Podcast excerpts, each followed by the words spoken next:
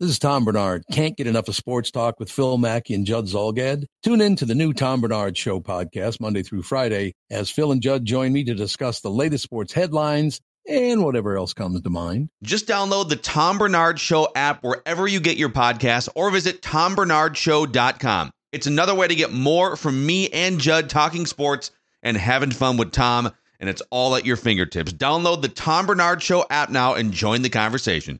It was always a pristine rating five stars, five stars, five stars. And then Rami comes along. TCL is a proud sponsor of the Score North Studios. TCL, America's fastest growing TV brand. One, two, three. It's Mackey and Judd with Rami. With Rami.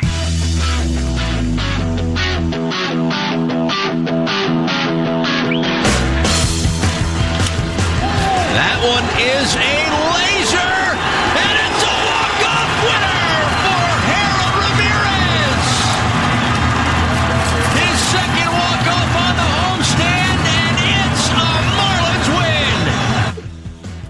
Marlins win. There was a little more crowd noise when you when you listen back, but when you guys are watching it, did you have the volume up when you were watching it, Judd? Uh, yes. I had to On the do TV, you couldn't hear anything. I did a double take because Marlins guy walks off the Twins, and we're going to talk about all this. But and it was like, wait, did the Twins hit a home run? But there's like no reaction from the crowd on TV because there was six people in the stadium, and three of them were Twins fans. I was going to say the majority of them were all Twins fans. That's exactly right. That was certainly an unnecessary defeat today, wasn't it? It it felt it felt unnecessary. It felt not necessary. Um, Mackey and Judd with Rami without Rami today, and uh, we'll do a cram session later on. But the chain of events that led to this walk-off win for the Marlins over the Twins and the blown four to one lead in the ninth inning. The chain of events started a long time ago. Can I take you through this chain of events? I wanna hear I've been, this. I've been like, when You teased this to me off the air. Yeah. The listeners didn't know, but I knew. I was teased. Yeah. Well, so Sam Dyson comes in, and this was his his big Minnesota Twins debut. And like one of his biggest calling cards is he has impeccable control. He only has seven walks on the whole season. He walked two guys and couldn't throw a strike, gave up a couple hits, and was just a disaster today off the plane, basically. And they kept showing him in the dugout when Taylor Rogers came in, and then even through extra innings, like they kept showing poor Sam Dyson. Just he's meeting all of his new friends and teammates for the first time, and just gets destroyed by the Marlins. Talk about a bad first impression. You gonna got a bad first impression. Hope your second impression is a lot better than the first, buddy. But have you guys seen Making a Murderer? Net, the Netflix series. If you've heard of it though, Yes. I almost feel like we need a Netflix title for the chain of events that led to this loss for the Twins today. Okay. like like molding a Marlins walk off or something. That's So- the new uh, Score North podcast. Molding a Marlins walk off. Yes. Let's just shockingly, it's not doing very well. Last I heard. because stick with me here. This chain of events started with passing on Craig Kimbrel. All right. Okay. Okay. You pass on Craig Kimbrel, and then it leads to like a six week parade of crappy, mediocre relievers that were all basically DFA'd a week ago, right? Or within the last couple of weeks. All right. All right. So you show up in Miami, and I feel like uh, I feel like Jim Carrey in uh, Fireman. So you you want to be a you want to be a firefighter, kids. So let's say you take a fork and you trip and fall into an electrical socket. So you show up in Miami. Yep. You're short staffed, but you're up seven to nothing last night, right? Yeah. Like your your guy hasn't arrived yet. You're up you're up seven to nothing last night. What could go wrong? It's the Marlins. No one's in the stadium. Berrios, he's only at 81 pitches, but you're comfortable. It's the Marlins. It's seven to nothing. So you bring in Sean Poppen to land the plane last night. If anybody was even watching at this point, with the Twins up seven nothing against the Marlins, let's bring in Sean Poppen to land the plane. Okay. Let you forget that it's Sean Poppen trying to land the plane. Oh, I didn't forget as I was watching. oh, I knew because I saw the name on the back of his jersey, Poppen. Did you know where he went to college? You know, what you guys know where Sean Poppen went to college? I have no, No idea. idea. He's a Harvard man. Wow. Well, really? that's. I'm sure he's going to get a great job soon. Yeah. Doesn't take a genius to figure out you shouldn't groove a pitch to the only Marlin who has double digit home runs, which is Brian. Well, they have a couple other Hey, guys who have like 11. Do not confuse sports with athletic ability. Okay. Ryan Fitzpatrick. I'm telling you that. I'm telling you that. Do not confuse smarts with athletic ability. So his Harvard education uh, led to him piping a pitch to Brian Anderson, who hits a grand slam, and now now it's seven to four again because you got comfortable. Berrios 81 pitches. Let's bring in Sean Poppen. Just get a little uh get his arm loose. It's the Marlins. It's seven to nothing, right? So now you got to bring in Taylor Rogers. It's seven to four, and you're panicking, and there's nobody out. Oh, oh, my God, we can't lose this game. We were up seven to nothing against the bleed Marlins. Let's just go right to Taylor Rogers. Let's just right away. I know this is kind of a panic move, but Taylor Rogers is going to bail us out here. All right. So he comes in, he cleans up the mess. But now Taylor Rogers has pitched two days in a row coming into today's game, right? Yes. So you'd rather not use him if you didn't have to. So you get into this late situation. You already used Sergio Romo. Yep. Because Pineda's not a guy who's going to give you like eight or nine innings, right? He's going to give you five or six. That's his MO. So instead of Taylor Rogers, you summon Sam Dyson straight off the plane. And I heard, by the way, there was a lot of turbulence on that flight. Well, there certainly was in the ballpark after he got there. Yeah. Walking to everybody. And they ran out of pretzels on the plane, too. Well, Tough to pitch. there's your reason. Yep. So he Ran out comes in. When's He's the last time a commercial flight was comfortable enough to expect anything? He's jet lagged. He's cramped. Who knows what? Probably hasn't slept all night. Can't throw a strike. It's a disaster. And then Hasn't you had have to his pretzels. hasn't had his pretzels. Those cookies, the, the the sugar will put you to sleep. And so they have to pull Sam Dyson out and bring in for the third straight day Taylor Rogers. Yeah. And like Taylor Rogers probably isn't going to blow hitters away pitching for three straight days. And that's how you go to extra innings in 12. That is the, that is the, ma- the molding of a Marlins walk off. But that's the same thing. Don't pass on Craig Kimbrel. But that, that's the same exact thing that happened in the Yankees series as well. There, was the game that Taylor had to come in where he fully didn't expect to, and they didn't expect to have to. Their hand keeps getting forced. It keeps happening. Sean It's just repeated again and again and again. And uh, I don't know if if they should have used Dyson. I certainly didn't expect him to be that bad today. It certainly um, dovetails into good uh, sports talk. Uh, not necessarily good if you're a Twins fan or the Twins, but yeah, it's it's frustrating to watch. That is, but that's one of those defeats. And I get it. Okay, it's baseball. 162 games, right? And there are some games where, okay, it's just a long year and you can't break down, you know, game by game by game. But this is a bad loss. Like it was completely unnecessary. It's the Marlins. You're up four to one in the ninth. I know. You're going to leave. You're going to get on your plane, your chartered plane, which has as many pretzels as anyone could ever want, and fly back here and be as comfortable as possible and open a three game series um, tomorrow night against Kansas City. Another what should be pretty easy series, and you blow that. It's not a good loss. It's uh, sorry. it- it's not the, uh, the the Indians play tonight against the Astros. they got Gerrit Cole that they're going against. That's pretty much going to be how it is every night against the Astros. They've got blank insert blank future Hall of Fame pitcher starting in rotation. But there is there's also something I don't know if like karma is the right word because we we're going to get into if the Twins really did miss an opportunity. We've got we've we've both slept on this. Uh, Rami will be back next week. We've slept on this and we can give our thoughts now, sort of 24 hours after the trade deadline. But it's amazing how people have been pounding on the desk. You need pitching help, pitching help, pitching help. And you do bring in a really good reliever and he's facing one of the worst teams and the worst offense in baseball. And his first outing for you is a complete, it's probably his worst outing. I know he's given up, he's given up a few runs You know a couple who- times, but He he looked like the Sam Dyson who completely imploded in Texas two years back. you think that guy's still in there? I don't know, The guy but that guy, I remember. in- I remember that guy. God. I remember because I want to say he came into a game against the Twins. There might have even been talk uh, around th- that time that Texas was trying to move him. I remember that guy because that guy had pretty good statistics before then and completely melted down. yeah. So I So- don't. I don't know. So now that you've had 24 hours to think on this, and Yes. we, we did our four hour twin show deadline special yesterday. I've written about it. I've talked about it. I've been ripped in the comment section. You don't know what you're talking about. It's not. They missed opportunity.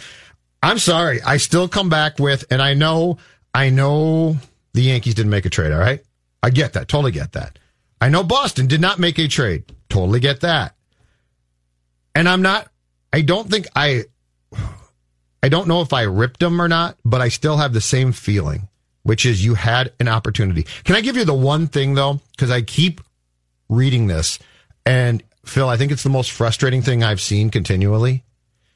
And the one, the one area where I am not willing to just accept it and say, well, that's too bad. You tried your hardest. You tried really hard. You tried to get better. The one area that really bothers me is, is, and we talked about this a little bit on the show yesterday as well. It's the Marcus Stroman angle. Okay. It's the, We went to the Blue Jays. We called Toronto. Hello, Toronto. Yes. What do you want from us? Marcus Stroman. Okay. For what? Well, supposedly the Blue Jays said Kirilloff and Lewis. All right. But then the story, okay. It, was that reported? So I believe that we, we have now, I think what's being reported or, now is the Blue Jays first ask was, was both prospects. I believe that that's how it goes now. Okay. I mean, it's possible that we're also being led to believe that like, well, I mean, there was, but nobody wanted anyone other than Kirilloff but this is. My, but that's my point. Yeah. This is going to be my point. What's frustrating then is it's almost as if you go from the big ask, which by the way, if I'm Toronto, I ask for, I ask for the same thing. Why not? Why wouldn't you? You go from the big ask to the report now being, and then they traded into the Mets and we didn't have a chance. That's hogwash. I don't buy that. I'm not going to buy that. If that's your story, that's fine, but don't expect me to believe that. There, you had to know because we knew this, Phil. There was a very small amount of really quality starting pitchers who, again, would slot above or below Berrios. So we're talking about a really good pitcher. Berrios is a really good pitcher, right? Like he's not a nice pitcher. He's not, mm-hmm. he's not back when Carl Pavano was your bulldog. So let's get someone like Pavano. We're talking about a really good pitcher and we're talking about a very small group of good pitchers, which we knew e- even before the Mets and Reds mysteriously got involved. And for the Twins to just say, well, Toronto didn't call us back, which is what they're implying and or coming out and saying. That's so, all right. Bumgarner not traded. I get it. Greinke wouldn't come here. I get it. There were guy, Robbie Ray was not moved. Minor was not moved. Okay. Get that. But the Stroman thing, if that doesn't rub you wrong, you're not processing this because you can't, if you consider yourself to be as competitive as the Twins look to be and should be, you can't just say, it's rotisserie baseball. They didn't, Jerry didn't call me back. Yeah. And do we all agree? So just to take your point here, do, do we all agree that Marcus Stroman would have been a difference making pitcher in a postseason series, that he would have been a, in your postseason rotation, and B, would have given you a fighter's chance against a team like the Yankees or the Astros? I say yes. Yes. Yeah, I wouldn't. Yes. I'm talking about guys who were going to be that guy. Yep. And it is weird. It's, well, it's, it's weird that if, like, if you're just looking at Toronto's side of it, it's weird that Toronto probably had better offers on the table and decided to just pull the trigger two days before the trade deadline, leaving other teams to say, well, wait a second, this is a negotiation process. So on one hand, yeah, Toronto, if you're looking for the best return for Marcus Stroman, you're idiots. What are you doing? Yes. But if you're a team like the Twins and you really had interest in Marcus Stroman, I don't see how that happens. I, I guess I don't see how you guys are talking and having a serious discussion and then they just like go rogue on it and go get a much lesser offer unless there was unless there wasn't good communication to begin with. But and that's my problem. And and I would say this because I think the the other uh, the other question that I've seen a lot in the last 24 hours from people emailing in and calling in and, and tweeting in, well, what opportunity did they did they really miss? Actually, Roy Smalley and I were tweeting back and forth on this last night, and and and I trust Roy's judgment on this. I know you know Roy has some inside information, I'm sure. And he said, did they really miss an opportunity if none of these guys were traded that, that other than Stroman and Zack Greinke? If none of these big time starting pitchers were traded, then what opportunity did they really miss? It maybe, maybe the asking prices were just so astronomical and absurd. And that's one way to look at it. But the other way to look at it is Craig Kimbrel, Dallas Keuchel, Madison Bumgarner, Noah Syndergaard, Zack Greinke, Marcus Stroman, and to a, in terms of impact players to a lesser degree, Robbie Ray and Minor were all available, very publicly available at some point in the last six weeks. And Craig Kimbrel, Dallas Keuchel, Zack Greinke, and Marcus Stroman wound up on teams. And these other guys were floating out there. I mean, Madison Bumgarner, before the Giants got hot, was out there. And so I get that if you decided you didn't want to pay the price five or six weeks ago for Madison Bumgarner, and you have logical reasons for not wanting to pay that price, I'll listen to those. But the Astros said, you know what? We're going to pay the price. We're going to pay three of our top five prospects to send a message to the league and to make our rotation clear cut the best rotation in the major leagues. Yeah. The Astros made a choice. Mm-hmm. The Twins made a choice. And I, I guess this was the first chance the Twins had to make one or the other choices in like nine or 10 years. This was just because they didn't really, they weren't at the point in the offseason where it made sense to give up top prospects for a Noah Syndergaard nobody thought they were going to be this good. When we all figured out they were going to be this good, it was April and May, and your next opportunity is July 31st. And so I guess what I would say going forward is whether you missed an opportunity or not, we're never going to know the full nature of trade talks. They have to be open to trading top five prospects for win now pitchers or they aren't actually serious about winning a World Series. Right. So uh, that's what I would say Well, about this deadline. And I I think the question for them also becomes this What's your path exactly? Like the Cubs and Braves made financial choices. And guess what they gave up? Absolutely nothing. They gave up nothing. So Kimbrel, if he's not perfect, but he's good, guess what? That's fine. It's financial. And by the way, it's three years. All right. Don't give me three years is too much. You can swallow three years. I'm not doing six years either. But if it's three years, okay. So, so the Cubs and Braves at that time made financial choices that the Twins weren't willing to do. They weren't willing to go that far. And my defense of them was, well, I think that these guys will go that far when, when it comes to, if this keeps up, which the success did, to giving up prospects. But they wouldn't do that. And that's where I'm saying is, here's where I'll come back and dump on them. If you're, if I talk you up, and you too, Phil, about these guys being as savvy as we think, then the Stroman thing can't go sideways. That's got that's a win. That's got to be your win. The Stroman thing has to be your win. We have to be talking today about. I cannot believe that the Twins got this guy for this package. That's got to be your win. If you're going to be as smart as we think, if we're going to to sit in this studio for as long as we do and say we think these guys got a plan and they're smart, then you can't just say, well, the Stroman thing, it didn't go our way and we're really surprised at Toronto. So let's talk about, Tor-" no, no. I think you have to win that one. And you had to know, you had to go into this completely prepared for the fact that this deadline was going to be really weird because it's the one and only. There's no waiver period now. So we all knew that this was going to be different. We didn't know how. But again, if you're really that smart, you've got to sort of project that. So, so that I keep coming back to Stroman because that's where your win. If you're not going to do Kimbrel or Keuchel, where you've got to win is you've got to make the best trade and you've got to get the guy who does get moved. Yeah.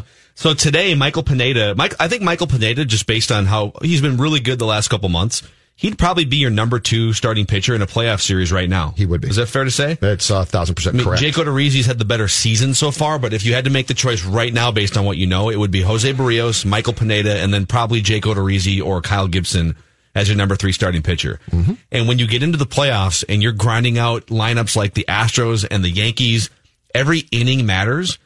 And and I'm sure the Astros are thinking about this too.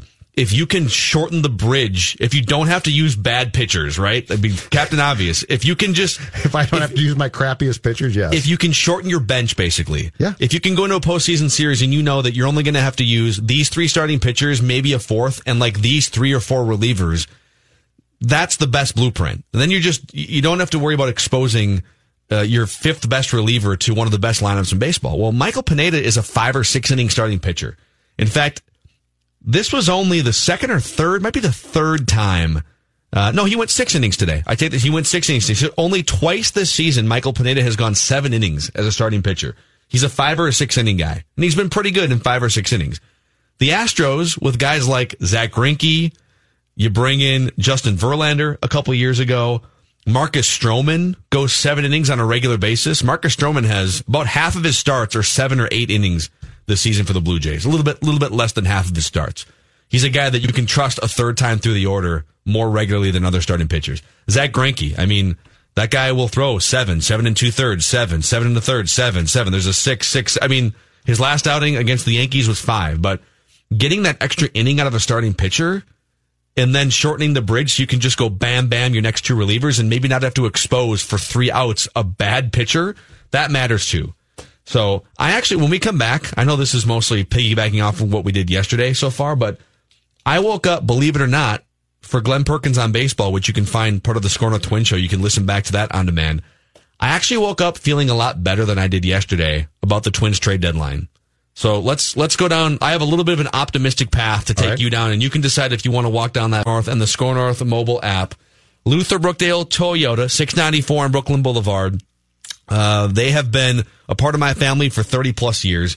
I'll tell you what, some of these brand new Toyotas right now, I, I got into this RAV4 XLE, can't rave enough about the technological features, whether it's Apple CarPlay, which gives you access to various audio apps on your phone, including Score North. I love it because I know a lot of people say, you know, AM radio, it doesn't come in over here if you're not in a perfect place, and, and, and we hear you on that. The Score North mobile app, pop that thing right up on your uh, Apple CarPlay dashboard inside your Toyota. It's it's amazing. They also have their own built-in Entune system you can connect via Bluetooth.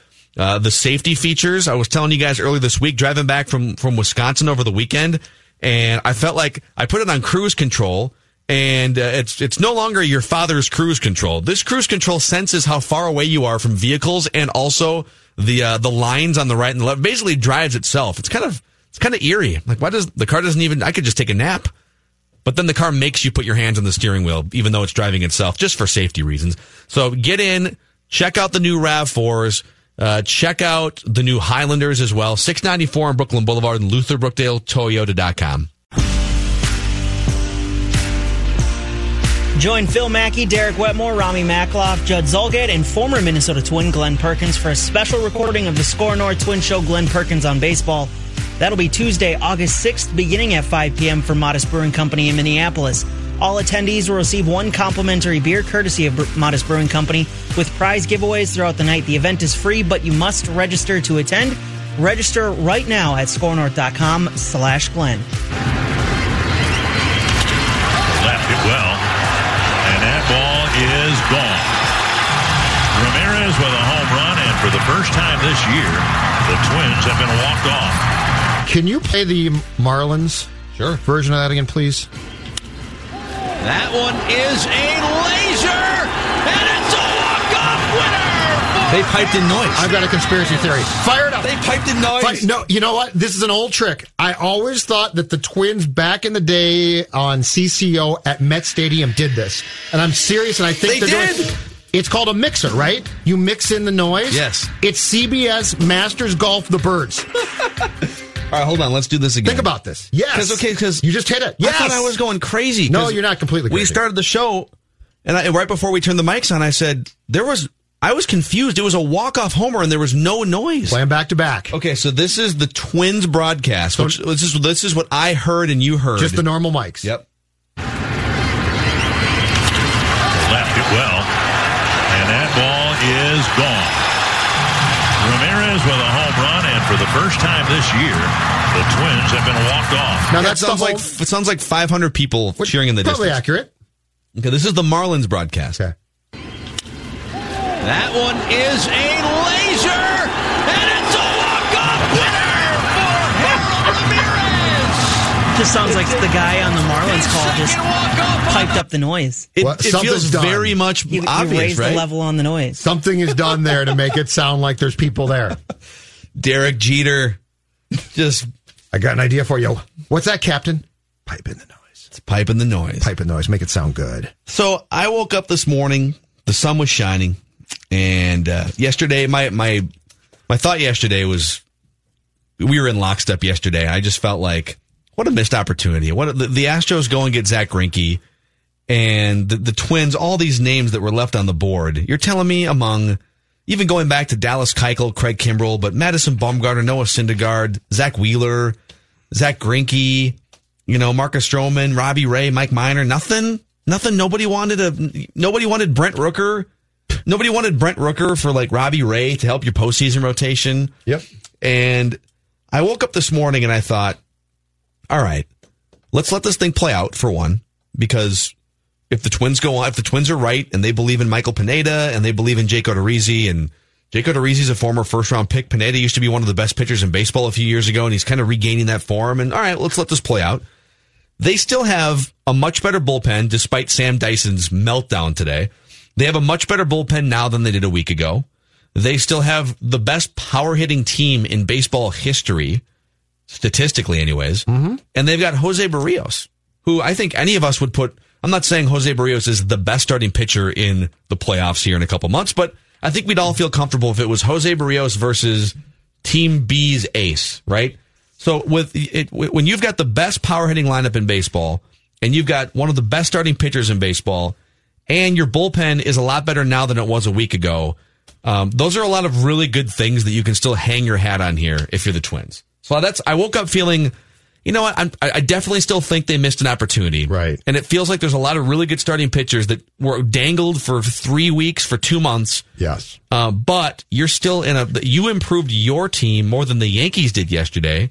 And I still think you're better than the Indians, uh, even though the Indians probably did more to help themselves at the deadline than a lot of other teams. say they that's, they can hit more now. that's my glass half full feeling when I I, woke, feel- when I woke up today. I feel like you woke up the next day and you were trying to make yourself feel better.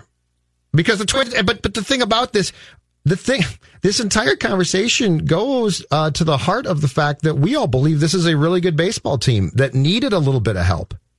So like you're you're telling me, and, and look, they did, and I'm torn here a little bit because they did improve their bullpen, and good for them. They DFA'd essentially three guys who probably went from slug one, slug two, slug three, not that good, and they improved the bullpen, and that's good. And they can flat out, for the most part, most nights hit. But we're not talking about, man, you needed so much and you didn't get it. The missed opportunity is one thing. It's singular. So I'm not willing to let them off the hook because I feel like they looked at the opportunity and thought it's still good enough. And I say to them, for World Series, really? Uh, uh, when we're talking World Series here, if we were talking, it'd be nice to win the AL Central and for the first time in a long time have a playoff series as opposed to the one game wild card. Then I'd be like, okay, yeah, I get that. But this conversation, I can't, I can't rationalize enough to make myself feel better that a team that I believe has World Series qualifications didn't take at some point in time. And by the way, it did not have to be yesterday. It could have been, it could have been June with the Giants. The Giants were a dumpster fire, right? You go the Giants and you make them a mad bum proposal and say, we want, we want to get out in front of this entire thing. Could have probably got a trade done. The other thing that bugged me that I saw in uh, Dan Hayes' piece in the Athletic today was that he reported that the most coveted MLB player in talks. So when teams came to them and said, "We want a player right now, Want a major league play- ready a major league player. Yep. We we want." And yes, yes, the Mets asked for Buxton. I get that, but it wasn't Buxton, of course. Luis Arraez, who's been a really nice find and Yeah. a really nice player. But Phil, again, we're talking about a team on what we consider to be the precipice of a potential championship. He plays a position at which you have depth. Anything you did was going to take guts like that. But this is one where I've got to say, I hate to do it, but I'll do it. Boy, eh, eh, it, it- well, okay, let's let's go down that path because we had Jayson Stark on the show yesterday, and Jayson, we, we were asking specifically about the Robbie Ray, Mike Minor grouping, and that's make no mistake, those guys are good. They're not Noah Syndergaard, Correct. Madison Bumgarner. You know, those that's a different tier. Correct. And said, okay, what about the Robbie Rays of the world? Those guys, you're telling me that that those price tags were astronomical? And Jayson said the Diamondbacks price for Robbie Ray was a major league, a player that can step in right away, a young major leaguer, and a couple other prospects, like a couple top 20 prospects or something. For a guy who would be for the Twins, probably their number two starting pitcher, Robbie Ray. Mm-hmm. And I believe you'd get him through next year. I think. I think that's right. There's team control there. I think that's at least right. Yes. Would you have traded Luis Arraez? I kind of rolled my R there. Luis Arraez. We need Rami for a He's for your t- number two. his tongue. It's very. I'm very jealous of that. Would you have Would you have traded Luis Arraez and another prospect or two that weren't premium prospects for a, for your number two starting pitcher? That might have been tough, but I would have been calling Toronto constantly with him as part of a package for Stroman. As I told you, I'm not going to give up on on this. The Stroman the Stroman explanation makes no sense to me. So the Ray trade, I would have considered that one. It would have been very tough. Sure. But I would have been on the horn with Toronto constantly Yeah, the thing about like, offering, and Luis Arraez would have been right at the center of my offer. Major league ready, looks like he can play, smart kid, great approach. You're gonna love him in Toronto. he's I, I do worry that we've we've fallen in love with a red hot start for Luis Arraez and that there might be a little more Lew Ford than Tony Gwynn here. Like he's performing like Tony Gwynn and Gonna he try is and hitting iron his shirt with it on his body. yeah. And go Lew Ford also used to meet what was that game? Uh, oh, you told me about this, yeah. is it like Magic the Gathering? Jonathan is it a would- card game? Jonathan, you look like a Magic the Gathering Wow. guy. No, I'm not, but I know what you're talking about. Okay, that's accurate though. Lew Ford would have friends that he'd meet playing Magic the Gathering. I think it was Yeah. Magic the Gathering. Are, are there like online forums and stuff? Yeah, you can 10 play years it ago? I think. And uh, yeah, Paul, you look like a you look like a Magic the Gathering guy, don't? You? But he would He just shook his would head like you're crazy. he'd meet random people through games like that in the towns in which the Twins were playing. so hey, where'd Lew Ford go? Oh, he's at a coffee shop with his like his little like Magic the Gathering friend. He's still playing, right? In, Yeah. Independently, yes. like a like a player slash hitting coach or something. Yeah, I don't know. Yeah, I don't know. If, I know I saw some footage of him. But anyway, would, with a beard. At some wouldn't point. you? I would have certainly entertained trades that involved Ar- Arraez without a big problem with it. I think with Arraez, you have to ask yourself this this guy, I know he's only 22, 23 years old. So he's been playing professional baseball since he was 17 years old. And save this tape if I'm if I'm wrong on this in 2 years, but in in uh, let's see 1 2 2014 15 16 17 18 so in like 6 years playing professional baseball he has 8 home runs so he hits about a home run per year in professional baseball. So he has next to zero power. He's got Ben Revere power. He's strictly a slap singles and doubles hitter, right? All right. What about other other attributes? Stolen bases. I, I, can you hit for power? Are you fast? Right. Byron Buxton does a little of both and plays center field, and he's got 30 doubles on the season. Arraez has eight home runs in his life as a professional. Stolen bases. He's he's stolen 29 bases in six years. He's been caught 22 times. So he's basically a 50-50 Wait, base stealer in the minor leagues. He's he's stolen 22 bases or 29 bases. Okay. He's been caught 22 times. Wow. So he's not a guy that you greenlight on the base path. And you watch him run, he's just got kind of average foot speed. Right. He doesn't have power. Yep. He's not a guy that's going to steal bases really ever. Yep. So you're banking on the batting average being always high and him being a really good defensive player. And that's his, you know, with Byron Buxton, if he stopped hitting for power tomorrow, you'd still put him out there every day because he'd steal a bunch of bases. He'd be the best defensive center fielder and he'd hit They've 50 they've doubles. done this before, by the way. I know. You don't need to imagine it. So I guess what I'm saying with Arraez, whether it's us going back in retrospect yesterday or us looking ahead to the offseason, Yes. that's the type of guy that you're going to look back in five or 10 years and say, man, he turned into the MVP of the league. Kirilloff might be an MVP. Royce Lewis might be an MVP. So again, we don't know, we don't know what, if, if a team's, if we don't know if the Blue Jays said, we want Luis and the Twins said no. My guess is the Twins are open to trading a guy like that. But that's the type of guy that you can probably sell high on when he's hitting 350, Yes. whether it's yesterday or in the offseason. And you can bank pretty aggressively on him not coming back to haunt you too badly. He'll be a good player. I'm not saying he's not going to be a But major he- league player. He's not the type of guy that you protect at all costs. yeah, he's not you Javier don't- Baez. You okay? don't hang up phones based on I want Arraez and two prospects. yes. You don't hang up the phone. Yep. So that was so. So Dan Hayes was basically saying that this was the most coveted major league ready peak over Miguel Sano. If they asked, Okay. there might be concern there too. Miguel Miguel might have upside still, and at times when, when he gets hot, he looks great. But if I'm a big league executive, that that's what why I said the time was right to trade him now. There's a fighting chance by spring training when he shows up. I hope he doesn't at 325 or or pitchers adjust again to him. But this was one that that if this guy's name, if Arraez's name was consistently brought up, he is a thousand percent Yeah. has to be on the table. Uh, Steve tweets into the show. You can tweet in at Score North, at Phil Mackey, at Jay Zulgad, at Rami is tweeting. You guys should do a show from Napa Valley with all the whining going on on this show right now. I don't drink wine, but my wife would love it. Dawn would be a huge fan. She loves Steve's suggestion. I'd prefer to do it from Surly Brewing down the street. When you whine about the Twins, is it red wine or white wine in your mind? It would be red, I think. Red, okay. I think it'd be red. Yeah. It's not whining. It's it's looking back at potentially. I you know what?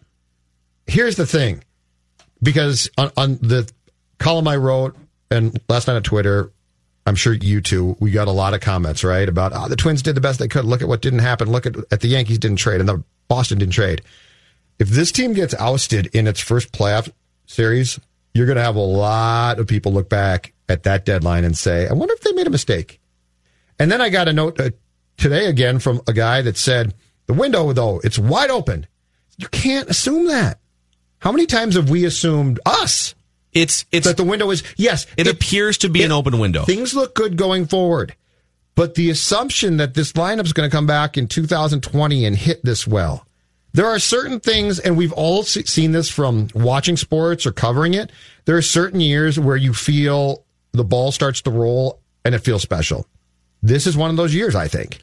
Don't Yeah, you? Uh, I yes, I, I don't. 2009 Vikings, right? Like everybody just, I, I assume 2010, you're bringing all these guys back. It's going to be the same exact thing. And I could, and that was, that was really the first time that I got punched in the face by that assumption. Yeah, well, let, let's go down the list of things that you for sure can't guarantee in 2020. Okay. Nelson Cruz is amazing right now. Nelson Cruz is also 39, and whether it's productivity going over a cliff or just him getting hurt or something, when you're that old and you, let's say you you get an oblique injury or something, that might knock you out for two and a half months when you're 39, 40 years old. So Nelson Cruz is something you can't fully bank on for next year. I know Jonathan Schoop's been struggling lately, but Jonathan Schoop, He's gone though, right? I, I think he signed a one year contract. it is a one year contract. So he'll be gone. So even if you were to bring him back, like he's gone anyways. Yes. So well, I guess I'm saying more from the standpoint of you can't guarantee that you're going to have a second baseman who hits. He's going to hit 25 home runs, 30 home runs. Well, but Nick Gordon, no guarantee. Yep. There's no guarantees on Nick Gordon. Yep. There's no guarantees on. There's no guarantees um, that some of these starting pitchers, like Michael Pineda's not under contract next year. And he's your second best starting pitcher right now. Jake Odorizzi, I believe, is also a free He's agent, up. right? Kyle Gibson's a free like, Correct. Like all, and, and you could then say, well, cool, get rid of all those guys and go sign Gerrit Cole. And you know what? If that's what happens, that's a huge win. If you clear out Gibson, I got to be honest. Odorizzi, I'm not counting on that one. Okay. but if they offered, so Gerrit Cole has become the top strikeout starting pitcher in the entire major leagues. He's 29 years old and he's an unrestricted, no options, just a pure free agent this offseason. yep. They offered Yu Darvish a year older. This is two off seasons ago. They offered a six, uh, no, a five year, one hundred million dollar contract to a thirty year old starting pitcher in free agency. So this front office has shown they will go out and offer nine figures to a twenty nine or thirty year old elite free agent starting pitcher.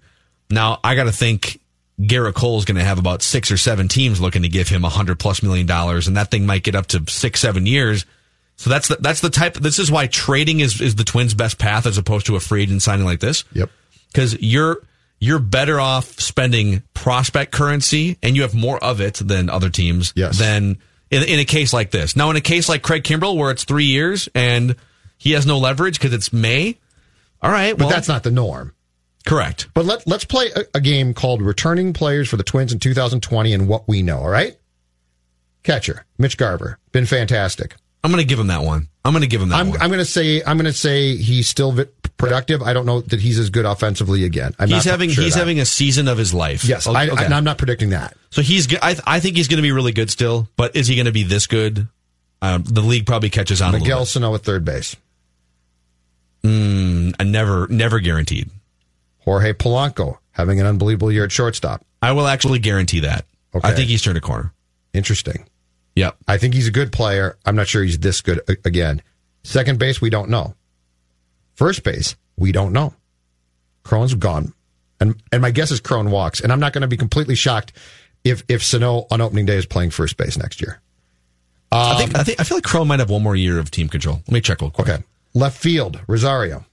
He's become a fairly consistent hitter from year to year. Agree you kind of know what you're getting. Agree completely. Byron Buxton in center. I'm confident enough. I'm confident enough that he's kind of settled into his strikeouts have come way down. Uh, there's not. There's nothing you look at and say, "Well, he's getting super My- lucky." My concern there is games lost.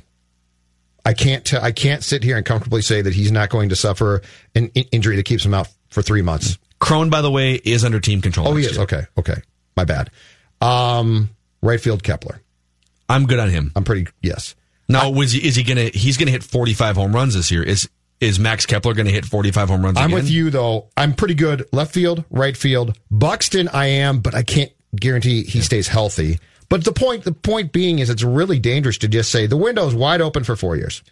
Yeah, it's I I would I will feel I will feel differently. This is this is why this conversation's hard for me because I think these guys are really smart and I think they know what they're doing.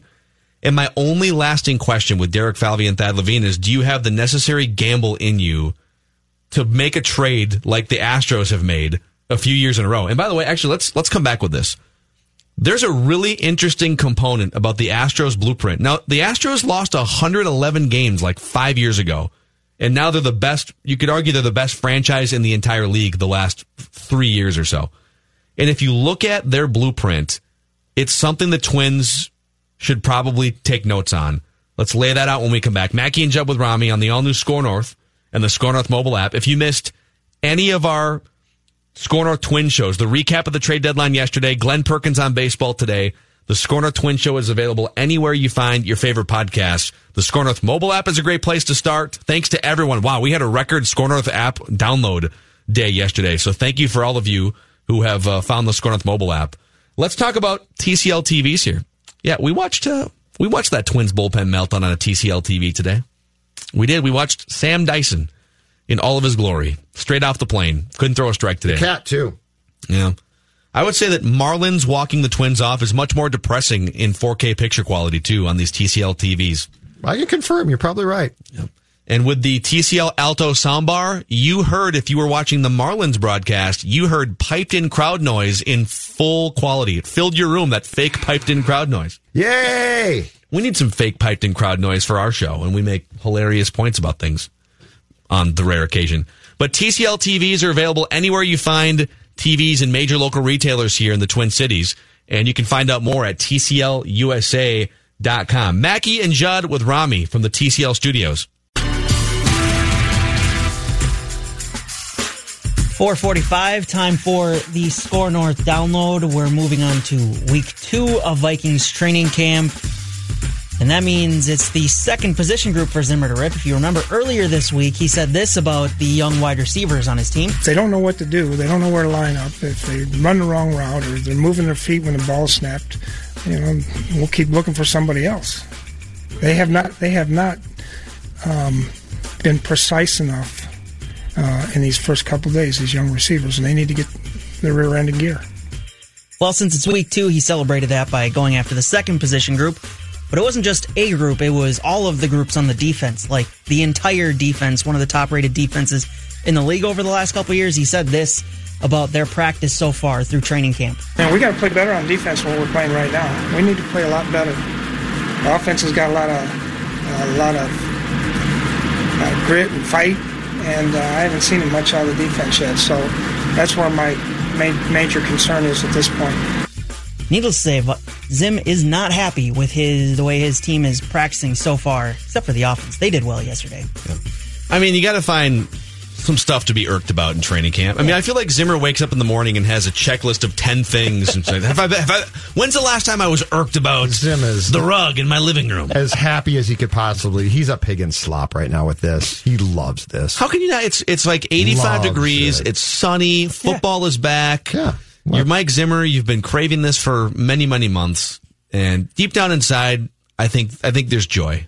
There's, There's a, got to be, I'd imagine, but He's happy when he's mad. he just wants to be mad all the He's time. He's happy when he's mad. It's like Jimmy Butler. He's happy when he's miserable. Certain people just thrive on being miserable. I don't And understand. certain people thrive on being mad. How Jimmy Butler is going to be upset all the time when he's living in Miami now. Like, how do you be upset when you live there? Take notes, my man. He'll do it. he'll find a way. Oh yeah, he's uh be impressive. that. I think that is the of, of all the things that Rami and I have disagreed with since he started. I think that's our biggest disagreement. That, What? Ji- that Jimmy Butler's actually a decent guy. No, he's not. Yeah, I don't think he is either. He's a bad teammate. I think he's, a, bad guy. He's a narcissist. yes, he's not a decent guy. He kind of plays it off because he's he's gregarious Yeah. and he's fun. But you look at look at all the different situations that he has left, and it and he kind of shrugs his shoulders like I don't know, it's not my problem. These young kids, this is like he's the common denominator. I don't get it. Yeah, It was a bad situation in Chicago. It was a bad situation in Minnesota. It was a bad situation in Philadelphia. Not my problem. I wasn't hate- the common He denominator. hated Hoiberg, Fred Hoiberg. like the mo- like I, I realize he might not have been a great NBA coach, and you could be ticked at Fred, but he acted like Fred was this terror. You know, Fred Hoiberg. he also hated Hoiberg. he also hated Karl-Anthony Towns. Who, if if you're Jimmy Butler, I, I love how we're on this right now. That's true. If you're, You're right. If No. you're Jimmy Butler and you're and you're taking a real objective and smart look at the NBA landscape in your career, now g- forcing your way to Philadelphia was actually sort of a parallel smart move in that you're My point is, you want to be surrounded with guys who are younger, more spry, that can kind of cover for you if you have to miss 20 games. Sure. Karl-Anthony Towns and Jimmy Butler would have been, if it would have worked on paper, would have been a perfect partnership for like three or four years. Yep. If they would have been able to mesh together. Yep.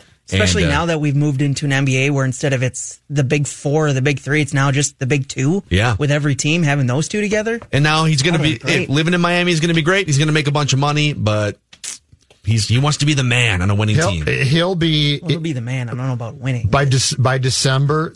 There will be some controversy. He'll be embroiled. He'll have found something to latch onto as a controversy. Yeah. All right, I got a, I got another twin thing uh, for you guys. We're going to talk more about Mike Zimmer and what's been going on in Vikings training camp so far. We've been very twins heavy on this show in the last couple weeks, but um, we'll we'll get into Mike Zimmer being mad at the various position groups, I guess, later in the show. So you notice something about the Astros blueprint that their top three starting pitchers, all of whom, uh, for sure, two of them have Hall of Fame uh, cases to be made. Verlander's a Hall of Famer. Greinke might have a case. I don't know, I have to go look deeper at the numbers. And Gerrit Cole, based on his strikeout numbers, and if he puts in another five or six years, you got Might be trending that way. amazing pitchers here. They traded for all of them. They traded for Verlander, Gerrit Cole, Yep. and Zack Greinke. And I went back earlier today just to find out what did they have to give up to get those pitchers. Okay. And this, I'm not trying to drag out like this drubbing of the Twins from yesterday. I, I guess my my point here is, if you want to play ball on that level and you want to and you want to be a true World Series contender and you want to have a pitching staff that can go toe to toe with any lineup in baseball and give you seven innings on a regular basis, you pro- you either have to develop three amazing guys internally, and they've got one. Jose Berrios is definitely one of them, or you got to give up big time prospects or big big signings in free agency to get guys like this. Verlander cost the number three, nine, and eleven prospects at the time in the Astros organization.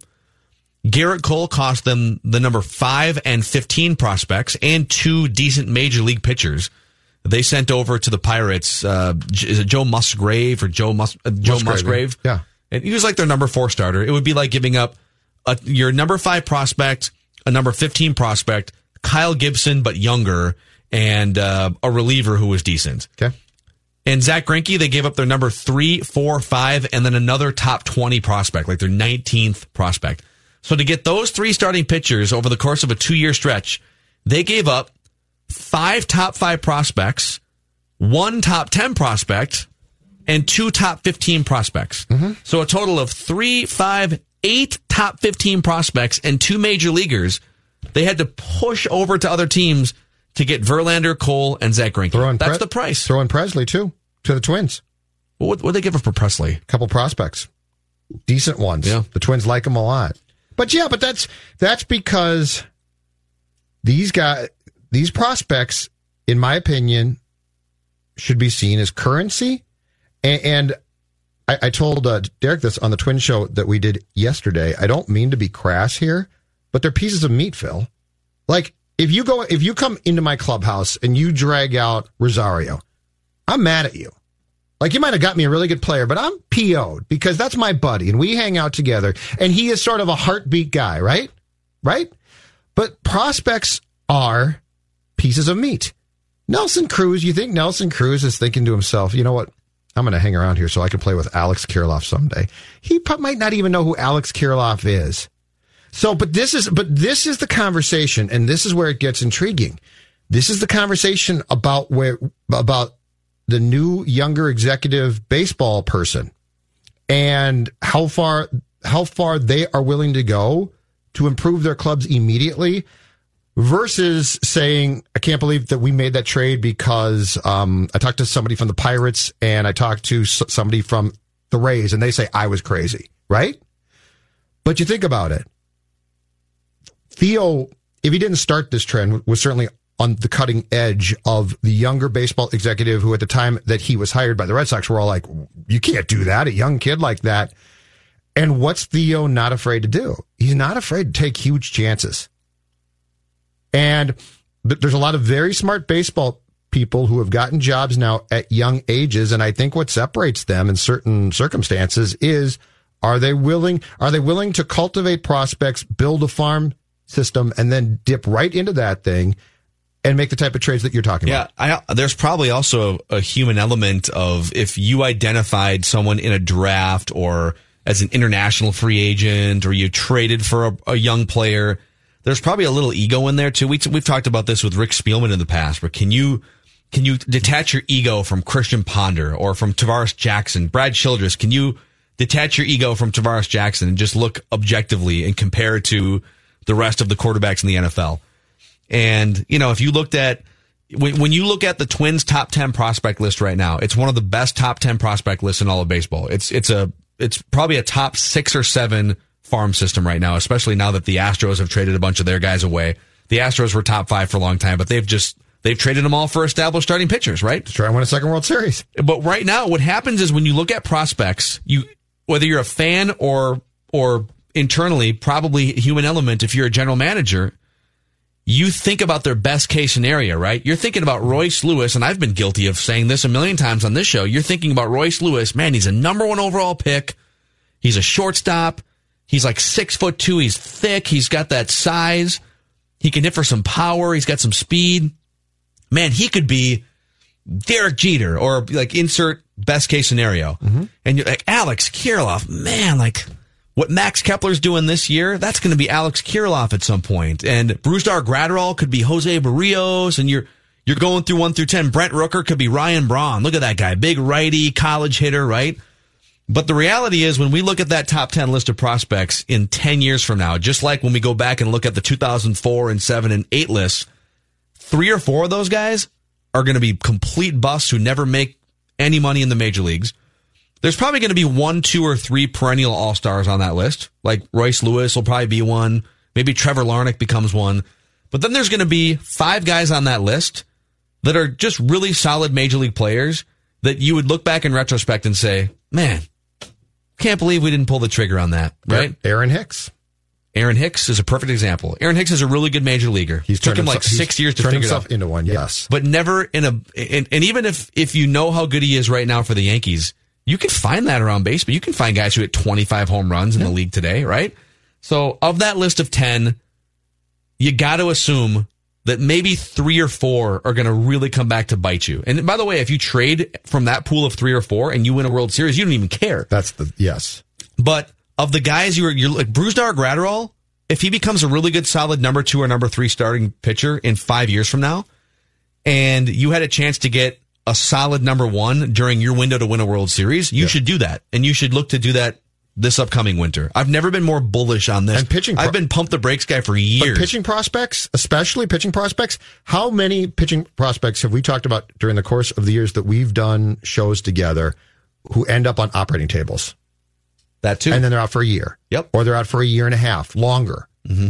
And so, yeah, I think, I think the, one of the trends, if I was in baseball, is you develop prospects to spin them as quickly as possible when you think you have a chance. That's the thing too is, and, and that's something that we can't know.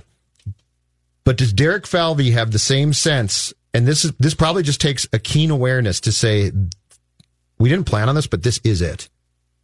Not this is a nice season. That's and that's that's a tough thing. That's a tough thing. But in my opinion, when you look at Major League Baseball, the American League especially, Phil, when you look at what's been going on for the Twins, I don't look at this as sort of a fun little pop up. I look at this as a legitimate season, a legitimate chance to win a championship. Big difference there. yeah. And, and I'm sorry, the window can be open now. Let's let's say it's open for five years. Best case, it's just open. Not every one of those years are we going to sit in the studio and talk about this feels like a World Series season. We're not. It's not possible. If you do, you've blindly bought into something that doesn't exist. Now I am looking at in terms of a window here. I am looking at Twins 2020 salary commitments. There is some good news here. If they wanted th- this now, this would See, be You're, you're going to do, don't do this to yourself. like I'm thinking. Okay, Gerrit Cole. You need a guy like Gerrit Cole. And I, right. I don't go down this path because they're not going to do it. Jason Castro comes off the books. That's eight million dollars. I know they're, they owe about twelve dollars to people next year. I think Nelson Cruz will be on the books. which He is should be on the books. which is fine. Odorizzi nine and a half comes off the books. And I don't think he comes back to you.